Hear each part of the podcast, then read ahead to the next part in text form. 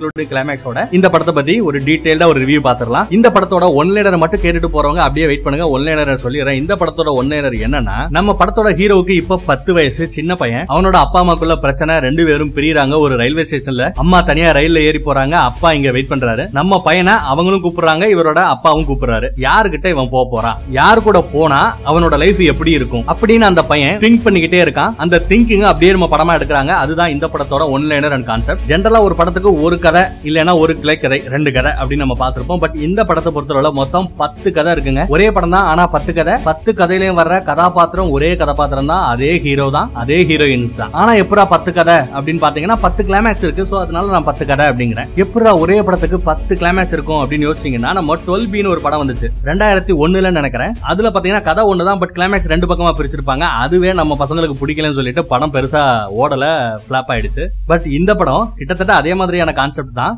But ரெண்டு climax இல்ல பத்து கிளைமேக்ஸ் இருக்குன்னா யோசிச்சு பாருங்க. அப்ப எந்த ரேஞ்சுக்கு நம்மள குழப்ப போறாங்க அப்படிங்கறத இப்பயே நான் சொல்லிடுறேன். ஸோ இப்படிப்பட்ட படத்தை தான் நீங்க பார்க்க போறீங்க அப்படிங்கறத ஞாபகம் வச்சுக்கிட்டு பாக்குறவங்க போய் பாருங்க. அப்படியே என் கூட ஒரு பத்து நிமிஷத்துல மொத்த டீட்டெயிலையும் தெரிஞ்சுக்கணும்னு நினைக்கிறவங்க என் கூட டிராவல் பண்ணுங்க. ரொம்ப ஃபாஸ்டா முடிக்க பாக்குறேன் முத இந்த படத்தோட சீன் பை சீன் என்ன வருதோ நான் அப்படியே நான் சொல்லிடுறேன். ரொம்ப ஃபாஸ்டா சொல்லிடுறேன். மோஸ்ட்லி புரியாது. ஏன்னா நான் சொல்ல போறதுல எனக்கு நல்லா தெரியுது. இருந்தாலும் நான் சீன் பை சீன் ஃபாஸ்டா சொல்லிடுறேன். சோ ஃபர்ஸ்ட் எவ்வளவு குழப்பமான கதை நீங்க பாத்துருங்க அதுக்கப்புறம் அதை பிரிச்சு உங்களுக்கு புரியுற மாதிரி நான் எக்ஸ்பிளைன் பண்றேன். முத படத்துல வர மாதிரி குழப்பத்தோடய நம்ம இதை பார்ப்போம். படம் ஆரம்பிக்கிறது ரெண்டாயிரத்தி தொண்ணூத்தி ஒன்றில் இப்போ இருந்து கிட்டத்தட்ட எழுபது வருஷத்துக்கு அப்புறம் அப்போ சயின்ஸ் எந்த ரேஞ்சுக்கு அட்வான்ஸ்டாக இருக்கும் அப்படிங்கறத யோசிச்சுக்கோங்க. அப்போ நம்ம ஹீரோவோட வயசு நூத்தி பதினெட்டு அவர் தான் கடைசியாக இயற்கை சாவு அடைய போறவரா? ஏன்னா அந்த காலகட்டத்தில் இயற்கை சாவு அப்படிங்கிறதே கிடையாதுங்க. அந்த ரேஞ்சுக்கு வந்து ரொம்பவே சயின்ஸ் அட்வான்ஸ்டாக போயிடுச்சு. ஸோ அவரை பற்றி பேப்பரில் கூட நியூஸே போடுறானுங்க. அப்படியே போயிட்டு இருக்கும்போது அடுத்த சைடுல பார்த்தீங்கன்னா நம்ம ஹீரோ இப்போ ஒரு முப்பத்தஞ்சு வயசுல இருக்கிற மாதிரி காமிக்கிறாங்க. ஒரு மிடில் கிளாஸ் வீட்டில் இருக்காரு. மூணு பசங்க இருக்காங்க. இவனோட ஒய்ஃப் எலிஸ் பெட்ரூம்ல படுத்திருக்காங்க. இவங்களுக்கு ஒரு லெட்டர் வருது. அந்த லெட்டரை கொடுக்குறவன் பாத்தீங்கன்னா ரிவர்ஸ்ல போயிட்டு இருக்கான். எல்லாரும் ஃபார்வர்டாக போயிட்டு இருக்கும்போது இவன் மட்டும் ரிவர்ஸாக போகிறத பார்க்கும்போது நமக்கு ஆல்ரெடி குழப்பம் ஸ்டார்ட் ஆயிடுது.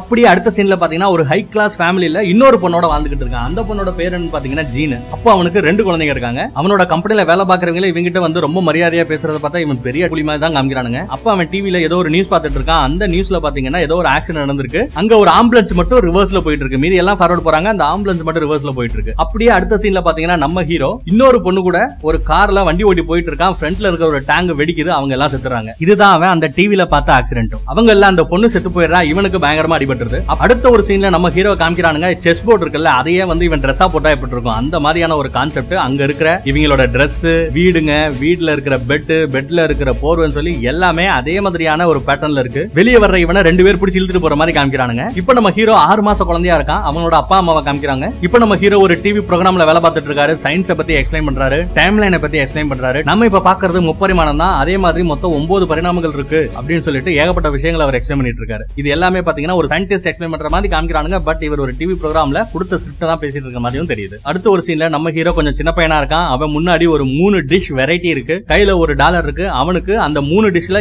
எந்த டிஷ் செலக்ட் பண்ணணும் அப்படின்னு அவனுக்கு ஐடியா இல்ல. இதை சாப்பிடலாமா? இதை சாப்பிட்டா அந்த ரெண்டு மிஸ் பண்ணிடுவேன் அதை சாப்பிடலாமா? அதை சாப்பிட்டா இந்த ரெண்டையும் மிஸ் பண்ணிடுவேன் சொல்லிட்டு ஒரு குழப்பத்திலேயே வரான். இப்போ அவன் முன்னாடி ஒரு மூணு ஃப்ரெண்ட்ஸ் இருக்காங்க. இவனோட ஃப்ரெண்ட்ஸ் தான். இவனோட கேர்ள் ஃப்ரெண்ட்ஸ் தான் மூணு பேர். அந்த மூணு பேரையும் பார்த்தாலும் அவனுக்கு வந்து இந்த மூணுல யாரை செலக்ட் பண்ணான்னு சொல்லிட்டு அவனுக்கு ஒரு கன்ஃபியூஷன்ஸ் இருக்கு. அவங்க மூணு பேரோட பேர் தான் ஆனா அலிசா அண்ட் ஜீன். நீங்க இதுக்கு முன்னாடி பாத்தீங்கன்னா நிறைய வெரைட்டி ஆஃப் ஸ்டோரிஸ் அது எல்லாத்துலயுமே இவங்க மூணு பேர் தான் வேற வேற கதைக்களத்துல வேற வேற ஆள் வந்துட்டு இருக்காங்க. அப்புறம் ஒரு சீன்ல பாத்தீங்கன்னா இவனுக்கு கல்யாணம் முடியுது. ஒரு பொண்ணா கிஸ் பண்ற மாதிரி காமிக்கிறாங்க. கிஸ் பண்ணி முடிஞ்சு அப்படியே இன்னொரு ஷாட்ல பாத்தீங்கன்னா வேற பொண்ணு அங்க நிக்கிற மாதிரி தெரியுது. சரி கல்யாணத்தை தான் முடிச்சுட்டு வெளியே வரான்னு பார்த்தா அங்க இன்னொரு பொண்ணை காமிக்கிறாங்க. அதுக்கப்புறம் இன்னொரு பொண்ணோட இருக்கிற மாதிரி காமிக்கிறாங்க. என்னடா அது இவனுக்கு ஒரு கல்யாணம் பண்ணானா இல்ல மூணு கல்யாணம் பண்ணானா சொல்லிட்டு நமக்கு ஒரு குழப்பமே வந்துருது. ஸ்கூல்ல இவன் எலிசாங்கிற சின்ன பொண்ணை லவ் பண்ற மாதிரி காமிக்கிறானுங்க. அப்புறம் இவனுக்கு ஒரு மிகப்பெரிய அதிர்ச்சி காத்துக்கிட்டு இருக்கு. இவனோட அம்மா யாரு கூடயோ அஃபேர்ல இருக்கிற மாதிரி தெரியுது. இது அவனோட அப்பாவுக்கு தெரிஞ்சு போக அவங்க ரெண்டு பேரும் பிரியறாங்க. ஒரு ரயில்வே ஸ்டேஷன்ல நம்ம பையன் நடுவுல இருக்க அப்பா அம்மா ரெண்டு பக்கம் நிக்கிறாங்க. யாரு கூட இவன் போகணும் அப்படிங்கறது இவன் தான் டிசைட் பண்ணணும். அம்மா ட்ரெயின்ல போறாங்க. அப்பா அங்கேயே நிக்கிறாரு. ரெண்டு பேருமே இவனை கூப்பிடுறாங்க. ஏன் கூட வா ஏன் கூட வான்னு சொல்லிட்டு. இவன் பயங்கர கன்ஃபியூஷன்ல இருக்கான். எந்த சாய்ஸ் எடுக்கலாம்? அப்பா கூட போலாமா? அம்மா கூட போலாமான்னு சொல்லி யோசிக்க ஆரம்பிக்கிறான். இந்த சீனை நோட் பண்ணிக்கங்க. மறுபடியும் இந்த சீனுக்கு நம்ம வருவோம். அவங்க அம்மா கூட போகாம அப்பா கூடயே போயிடுறான். அதே நேரம் அந்த பக்கம் நூத்தி பதினெட்டு வயசுல இப்ப நடக்க போற கதை எல்லாத்தையும் ஒரு ரிப்போர்ட்டருக்கு அவன் இன்டர்வியூ கொடுத்துக்கிட்டு இருக்கான். தன்னோட அம்மா கூட தனியா போனான் இல்லையா? அங்க அவங்க கூட வாழ்றாங்க. ஒரு ஸ்கூல்ல படிக்கிறான். அந்த ஸ்கூல்ல ஆனாங்கிற பொண்ணு படிக்கிறா. அவ கூட இவனுக்கு நல்ல பழக்கம் வருது. அவ வா நம்ம நீச்சடிக்கலாம் சொல்லிட்டு பீச்ல இருந்து கூப்பிடுறான் அப்பா அவன் அவளோட ஃப்ரெண்ட்ஸை வந்து ரொம்பவே இன்சல்ட் பண்றான். அதனால அவ ஜர்க்குன்னு சொல்லி திருட்டு போயிடுறான் அவன் கடைசி வரைக்கும் தனியா வாழ்ற மாதிரி காமிக்கிறானுங்க. அதுக்கு அடுத்த சீன்ல அதே ஆனா ரொம்ப தேர்ட்டி பிளஸ்ல காமிக்கிறாங்க. நம்ம ஹீரோ ஒரு தேர்ட்டி பிளஸ் தான். ரயில்வே ஸ்டேஷன்ல யதார்த்தமா ரெண்டு பேரும் சந்திக்கிறாங்க. மறுபடியும் அந்த பீச் வருது. அந்த பீச் இப்போ இவன் அந்த பொண்ணோட ஃப்ரெண்ட்ஸை இன்சல்ட் பண்ணாம உண்மையை சொல்றான். எனக்கு நீச்சல் தெரியாது. அதனால தான் நான் பீச்சுக்குள்ள இறங்கல அப்படின்னு நான் சொல்றேன்னு சொல்ல. சரி ஒன்னும் பிரச்சனை இல்ல. நானும் உன் கூட இருக்கேன்னு சொல்றாங்க. இவங்க ரெண்டு பேருக்கும் லவ் வந்துருது. இப்படி ஒரு கதை போகுது. அதுக்கப்புறம் அங்க ஒரு டெஸ்ட் வைக்கிறாங்க. இந்த ஆனாங்கிறது வேற யாரும் கிடையாது. இந்த அம்மா இருக்கால. அவளுக்கு அந்த லாஸ்ட் டைம் ஒரு அஃபேர் இருந்ததுல. அவரோட பொண்ணு தான் இந்த ஆனா. இவங்க ரெண்டு பேரும் இப்ப மேரேஜ் பண்ணிக்கிறதா சொல்றாங்க. அப்ப இவங்க ரெண்டு பேரும் என்ன ஆயிடுறாங்க? Step brother and step sister அக்கா தம்பி ஆயிடுறாங்க. இவங்க ரெண்டு பேரும் அவங்க ரெண்டு பேரும் சொல்லி நாலு பேரும் ஒரே வீட்டுல தங்குறாங்க. இவங்க ரெண்டு பேரும் லவ் பண்றாங்க. கொஞ்சம் ஒண்ணு முன்னா இருக்காங்க. கதை ரொம்பவே வித்தியாசமா போகுது. அதுக்கப்புறம் பார்த்தா இதே பையன் இவனோட அப்பா கூட இருக்கிற மாதிரி காமிக்கிறாங்க. அவருக்கு ஆக்சிடென்ட் ஆயிடுது. அவருக்கு பாத் பாத்ரூம் போறதுல இருந்து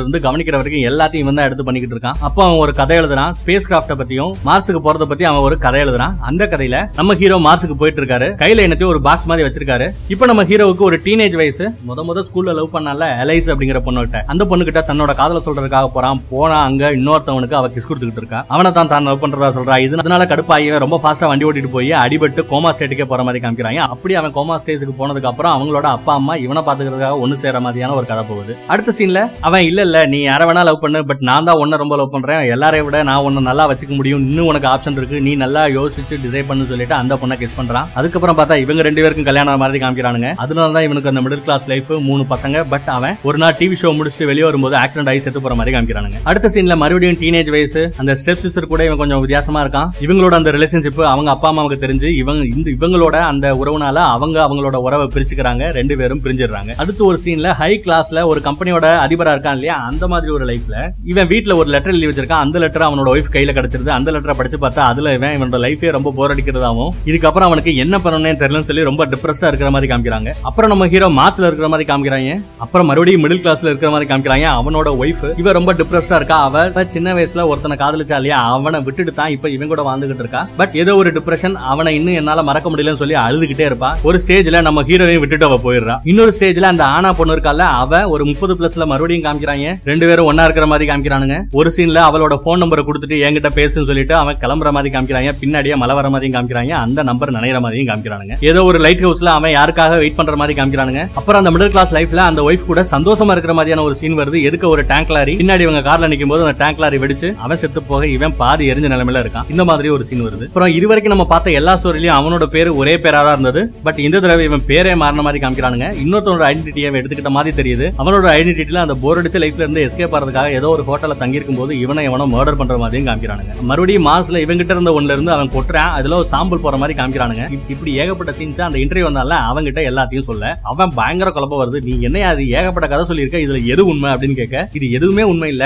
ஏன் நீ நானும் கூட உண்மையா இருக்க வாய்ப்பு இல்லைன்னு சொல்லிட்டு இன்னொரு குண்டை தூக்கி போடுறான். இது வரைக்கும் நீங்க கேட்டதில் இந்த கதை என்ன புரிஞ்சதா உங்களுக்கு? ஒரு மண்ணும் புரியல இப்போ நான் கொஞ்சம் டீட்டெயிலாக எக்ஸ்பிளைன் பண்ண பாக்குறேன். ரொம்ப ஃபாஸ்ட்டாகவே முடிக்க பாக்குறேன். ஏன்னா ரொம்ப லென்த்தியா போச்சுன்னா எனக்கும் உங்களுக்கும் கண்டுபிடிக்கும் நம்ம ஏற்கனவே பார்த்தோம் இல்லையா? கையில் ஒரு டாலர் இருக்கும்போது அவன் சின்ன பையனாக இருக்கும்போது எதுக்கு ஒரு மூணு டிஷ் இருக்கும். அதுல எது வேணாலும் இவன் சாப்பிடலாம். பட் அவன் கடைசி வரை எந்த சாய்ஸையும் செலக்ட் பண்ணாமல் அவன் சாப்பிடாமே போயிடுவான். அப்போ அவன் ஒரு லாஜிக் சொல்லுவான். என்ன சொல்றான்னா நீங்க உங்க முன்னாடி நிறைய ஆப்ஷன்ஸ் இருந்து அதில் உங்களுக்கு இதுதான் டிசிஷன் சொல்லி நீங்கள் எடுக்காத பட்சத்தில் அந்த மூணுமே நடக்கிறதுக்கான வாய்ப்புகள் உண்டு அப்படிங்கிறது அந்த லாஜிக் உங்க முன்னாடி ஒரு மூணு ஃபோன் இருக்கு கையில் பணம் இருக்குது இந்த மூணு ஃபோனில் ஏதாவது ஒரு ஃபோனை செலக்ட் பண்ணிட்டீங்கன்னா அவ்வளோதான் செலக்ட் பண்ணதோட முடிஞ்சு போச்சு. ஒரு வாரம் ஆக ஓகான்னு கொண்டாடுவீங்க. அதுக்கப்புறம் ஐயோ அந்த ரெண்டு மொபைலில் ஏதாவது ஒரு மொபைல் எடுத்துருக்கலாமோன்னு கூட யோசிச்சிருக்கலாம். இல்லை இதுதான் நல்ல மாடல் அப்படின்னு சொல்லிட்டு உங்களே நீங்க கன்வின்ஸ் பண்ண பார்த்துருக்கலாம். ஒருவேளை அங்க உங்க கையில அந்த பணம் இருக்கு. அன்னைக்கு உங்களால டிசைட் பண்ண முடியல. சரி நான் மறுபடியும் ரிசர்ச் பண்ணிட்டு வரேன்னு சொல்லிட்டு போயிடுறீங்க. ஒரே நாள்ல கூட டிசைட் பண்ணலாம். ஒரு மாசத்துக்கு அப்புறம் கூட நீங்க டிசிஷன் எடுத்துட்டு மறுபடியும் வந்து வாங்கலாம். பட் நீங்க உங்களுக்கு தேவையான மொபைல் எது அப்படின்னு சொல்லிட்டு டிசைட் பண்ணாத வரைக்கும் நீங்க அந்த மூணு மொபைலையும் யூஸ் பண்றதுக்கான பாசிபிலிட்டி உண்டா இல்லையா?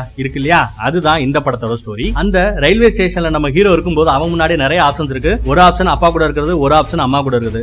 அம்மா கூட இருக்கிறத டிசைட் பண்ற மாதிரி ஃபர்ஸ்ட் ஸ்டோரி போகுது. இதுதான் வந்து ஸ்டோரி நம்பர் ஒன் அப்படி போற இந்த கதையில தான் ஒரு ட்விஸ்ட் வருது. ஹீரோவும் ஹீரோயினும் வந்து step sister and step brother ஆயிடுறாங்க அக்கா தம்பி ஆயிடுறாங்க. அதனால அவங்க பிரியுறாங்க அவங்களோட பேரண்ட்ஸும் பிரியுறாங்க. இது வந்து ஒரு கதை. இப்போ நம்ம ஹீரோ அவங்க அம்மா கூட தனியா வாழ்ந்துகிட்டு இருக்கான். அவன் ஒரு ஸ்கூலுக்கு போறான். அந்த ஸ்கூல்ல ஆனாங்கிற ஒரு சின்ன பொண்ணு படிக்கிறான் ஒரு நாள் பீச்ல அந்த சின்ன பொண்ணு வா நம்ம கடற்குள்ள இறங்கலாம்னு சொல்ல அதுக்கு இவன் அவளோட ஃப்ரெண்ட்ஸை இன்சல் பண்ணிடுறான். அதனால அவ ஜர்க்குன்னு திட்டிட்டு போயிடுறான் அதுக்கப்புறம் என்னோட வாழ்க்கை அப்படியே தனியாவே போகுது. கடைசி வரை இவனுக்கு வேற எந்த பொண்ணு கூட லவ் இல்ல. இது வந்து ஸ்டோரி நம்பர் ஒன் மொதல் ஸ்டோரி இதுதான். அப்படியே அதே சீன்ல அவங்களோட ஃப்ரெண்ட்ஸை இன்சல் பண்ணாம இவன் உண்மையை சொல்றான். எனக்கு ஸ்விம்மிங் தெரியாதுன்னு சொல்றான். ரொம்ப பிராங்க் உண்மையை சொன்னதுனால அந்த பொண்ணுக்கு இவனை பிடிச்சு போக அவங்க ரெண்டு பேரும் லவ் பண்றாங்க. இந்த பொண்ணு பேரு தான் ஆனா. கல்யாணம் பண்றாங்க. ஒரு நாள் டிவி ஷோவை முடிச்சுட்டு அவன் போயிட்டு இருக்கும்போது ஆக்சிடென்ட் ஆகி தண்ணிக்குள்ள விழுந்து மூலி செத்து போறான். இது வந்து ரெண்டாவது கதை. ஸோ மொதல் கதையும் பாத்தீங்கன்னா தனியாவே லைஃப் எல்லாம் வாழ்றது அந்த சாய்ஸ் அவனுக்கு பிடிக்கல. ரெண்டாவது கதையில அவன் செத்து போறான். ஸோ அதுவும் அவனுக்கு பிடிக்கல. அங்க இருந்து மூணாவது கதை எப்படி வருதுன்னா ஆக்சிடென்ட் விழுந்து செத்து போகாம அந்த ஆக்சிடென்ட் இருக்குல்ல இவனுக்கு நடக்க வேண்டிய ஆக்சிடென்ட் இவன் கூட வேலை பார்க்குற இன்னொரு ஃப்ரெண்டுக்கு நடக்கிற மாதிரியான ஒரு ஸ்டோரி போகுது.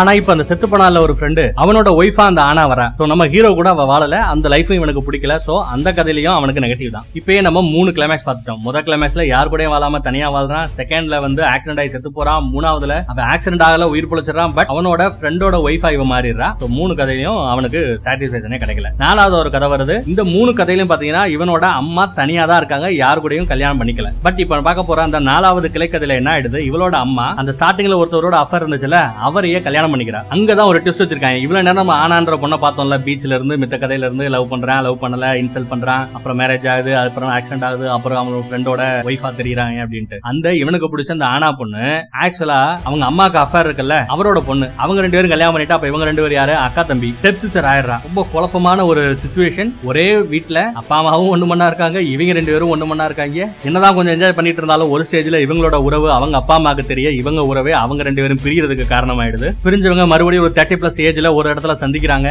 அப்பாவை நம்பர் கொடுத்துட்டு எனக்கு கால் பண்ணு சொல்லிட்டு போறா. மழை பெய்யுது நம்பர் நனைஞ்சிருது நம்பர் இல்லாம போயிடுது. அவ லைட் ஹவுஸ்க்கு நீ வா அப்படின்னு சொல்லியிருப்பா. சோ அதனாலேயே அவன் அவன் வாழ்நாள் பூரா அந்த லைட் ஹவுஸ்லயே அவளுக்காக காத்து கிடக்கிற மாதிரியா ஒரு சீன் போகுது. இதுவும் வந்து நெகட்டிவ்ல முடியுது. ஃபோர்த் ஆப்ஷன் ஃபோர்த் கதை. ஃபோர்த் பார்த்தோன்னா இப்ப ஃபிஃப்த் அஞ்சாவது கதையா பார்க்க போற இடம் என்னன்னா சோ இப்போ நம்ம பார்த்த நாலு கதையிலுமே அவனோட அம்மா கூட போனா இதெல்லாம் நடக்குது. இந்த நாலுமே நெகட்டிவ்ல முடியுது. இப்போ அஞ்சாவது ஒரு கதை அவனோட அப்பா கூட அவன் இருந்துடுறான் அப்படின்னு வச்சுப்போம். அப்பாவுக்கு ஆக்சிடென்ட் ஆயிருது அவரால் எந்த வேலையும் பார்க்க முடியல. பாத்ரூம்ல குளிப்பாட்டுறதுல இருந்து அவரை தூங்க வைக்கிறது வரைக்கும் எல்லா வேலையும் இவன் தான் பாத்துக்கிட்டு இருப்பான். அப்படி பாத்துக்கிட்டு இருக்கும்போது அவன் அவனோட அந்த ஸ்கூல்ல எலைஸ் அப்படிங்கிற பொண்ணை லவ் பண்ணிருப்பான் அந்த பொண்ணு கிட்ட தன்னோட லவ் சொல்றதுக்காக போறான். அங்க பார்த்தா அவ இன்னொருத்தவனை கெஸ் பண்ணிட்டு இருப்பான் அதை பார்த்ததுமே இவன் ரொம்ப கடுப்பாகி ரொம்ப ஃபாஸ்டா வண்டி ஓட்டிட்டு போய் ஆக்சிடென்ட் ஆகி கோமா ஸ்டேஜுக்கு போற மாதிரி காமிக்கிறாங்க. அப்படி அவன் கோமா ஸ்டேஜுக்கு போறதுனால அவனை பாத்துக்கிறதுக்காக அவங்களோட அப்பா அம்மா ஒண்ணு சேர்ந்துடுறாங்க. இவங்க ஒண்ணு சேர்ந்தாலும் இவன் கோமால இருக்கான்ல சோ இதுவும் நெகட்டிவ்ல முடியுது. இது நம்ம பாக்குற அஞ்சாவது கிளைமேக் அதே பொண்ணு கிட்ட லவ் சொல்ற இடத்துல இவன் துணிஞ்சு போய் அவகிட்ட இன்னும் டயம் இருக்கு இன்னும் உனக்கு ஆப்ஷன் இருக்கு. நான் உன்னை லவ் பண்றேன் அதை நீ தெரிஞ்சுக்கோன்னு சொல்லிட்டு அவளை கிஸ் பண்ண. அவனை விட நான் உன்னை நல்லா பார்த்துப்பேன் சொல்லிட்டு உள்ள புகுந்துடுறான். அவளும் சரின்றா. மேரேஜும் ஆயிடுது. மூணு குழந்தையும் வந்துருது. ஒரு மிடில் லைஃப் வாழ்க்கை போயிட்டு இருக்கு. ஆனாலும் அவங்க ரொம்ப சந்தோஷமா இருக்காங்க. ஒரு நாள் இவங்க கார்ல இருக்கும்போது எதுக்கு இருந்த ஒரு டேங்க் லாரி வெடிச்சு அவ செத்து போயிடுறா இவன் பாதி எரிஞ்சு போயிடுறான் அப்ப அவளுக்கு ஒரு ஆசை இருக்கும். அவளோட அஸ்திய ஒருவேளை இவன் மாசுக்கு போற மாதிரி இருந்தா அவனோட அஸ்திய மாசுல போகணும்னு சொல்லியிருப்பா. சோ அவளுக்காக இவன் அந்த அஸ்தியை எடுத்துட்டு மார்ஸுக்கே போற மாதிரி காமிக்கிறானுங்க. அங்கதான் அவன் அந்த அஸ்தியை தூக்கிட்டு இருக்கான். இதுவும் நெகட்டிவ்ல தான் முடியுது. ஏன்னா இவன் போன அந்த ஸ்பேஸ் கிராஃப்ட் ஒரு எரிக்கல்ல மோதி எல்லா பேரும் செத்து போயிடுற மாதிரி காமிக்கிறாங்க. சோ இந்த எலைஸ் பண்ணிக்கிட்ட அவன் போன இடத்துலயே ரெண்டு கதை பார்த்துட்டோம் ஒரு கதை அவ ரிஜெக்ட் பண்றா ஆக்சிடென்ட் ஆகி கோமாக்கு போறான். இன்னொரு கதை அவ ஓகே சொல்றா. பட் அந்த டேங்க் வடிச்சதுல அவ இறந்துடுறா. இப்போ மூணாவது கதையில அவன் நோ சொல்றா. உடனே அவன் என்ன டிசைட் பண்றானா இவன் அடுத்து பார்க்க போற மொத பொண்ணு யாரா இருந்தாலும் சரி அவங்களே லவ் பண்ணி கல்யாணம் பண்ணி செட்டில் ஆகிற மாதிரி ஒரு டிசிஷன் எடுக்கிறான். பணம் தான் அவனுக்கு சம்பாதிக்கிற குறிக்கோள். அந்த மாதிரி தான் இவன் ஜீனுங்கிற பொண்ணை மீட் பண்றான். அவளையே லவ் பண்றான் கல்யாணம் பண்றான். இவங்களுக்கு ரெண்டு குழந்தை பிறக்குது ஹை லைஃப் வாழ்க்கை. ஆனாலும் அந்த பழைய காதலியை நினைச்சுக்கிட்டே இவன் லைஃப் ரொம்ப போரான மாதிரி இவன் வாழ்க்கையே வெறுக்கிறான். ஒரு கட்டத்துல தன்னோட மொத்த சொத்துக்களையும் அவனோட பொண்டாட்டி ஜீனுக்கே எழுதி வச்சுட்டு அவன் இன்னொருத்தரோட ஐடென்டிட்டியை எடுத்துக்கிட்டு ஒரு ஹோட்டல்ல தங்கிட்டு இருக்கும்போது அவன் திருநூறு ஒரு ஐடென்டிட்டி இருக்குல்ல அந்த ஐடென்டிட்டியை கொள்றதுக்காக வந்தவன் இவன் கொண்டுறானுங்க ஸோ இதுவும் நெகட்டிவ்ல போயிடுது. இப்போ நம்ம மூணு கதை பார்த்துட்டோம். இப்போ நாலாவதா இந்த இடத்துலயே ஒரு கதை வருது. அந்த எலைஸ் பொண்ணு ஓகேன்னு சொல்லி கல்யாணம் ஆகி மூணு குழந்தைங்க வந்து அந்த ஆக்சிடென்ட் நடக்காம ஒரு கதை போகுது. இதுல அந்த ஒய்ஃப் சாகல உயிரோட தான் இருக்கா. ஆனா பயங்கர டிப்ரெஸ்டா இருக்கா.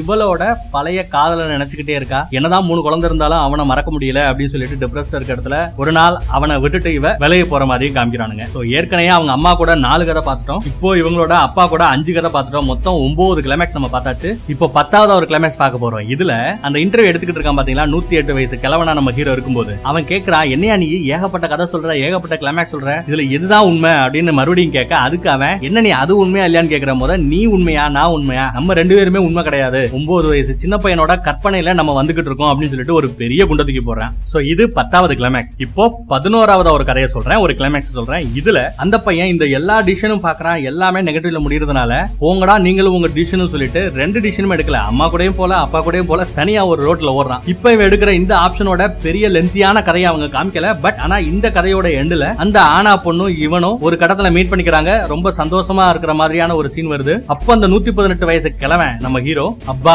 அப்ப நான் என்னோட சின்ன வயசுல இந்த ஏகப்பட்ட ஆப்ஷன்ஸ்ல சரியான ஆப்ஷனை செலக்ட் பண்ணி நான் சந்தோஷமா வாழ்ந்திருக்கேன். அப்படிங்கிற திருப்தியோட இந்த படத்தோட கதை முடிகிற மாதிரி காமிக்கிறாங்க அப்பா எவ்வளவு குழப்பமா இருக்கு. ஒரு நாலு பக்கத்துக்கு சார்ட் போட்டு எழுதி வச்சுட்டு நான் இப்ப பேசிக்கிட்டு இருக்கேங்க. அவ்வளவு கன்ஃபியூஸ்டு மூவி பட் இப்படியும் இன்டர்நேஷனல் மூவிஸ் இருக்கு அப்படிங்கறத நீங்க தெரிஞ்சுக்கங்க. இந்த படத்துக்கு என்னோட ரேட்டிங்னு கேட்டீங்கன்னா இந்த மாதிரியான கதை பிடிச்சிருக்கு அப்படிங்கிற அந்த ஆஸ்பெக்ட்ல யோசிச்சா இந்த படத்துக்கு பத்துக்கு எட்டு மார்க் தாராளமா கொடுக்கலாம். இவங்க மட்டும் தான் பத்து கிளாமஸ் வைப்பாங்களா? ஏன்? நம்ம ஒரு ரெண்டு ரேட்டிங் வைக்க கூடாது அதுக்கு? அதே நேரம் ரொம்ப குழப்பமா கொடுக்கும்போது ஆடியன்ஸுக்கு இந்த படத்துக்கு மேல ஒரு வெறுப்பு தான் வருமே தவிர விருப்பம் வராது. சோ அந்த மாதிரியான ஒரு கண்ணோட்டத்துல பார்த்தா இந்த படத்துக்கு பத்துக்கு ஒரு நாலு மார்க் கொடுக்கலாம். அடுத்த படத்துல இன்னும் ஒரு வித்தியாசமான கதையில சந்திக்கிறேன். தேங்க்யூ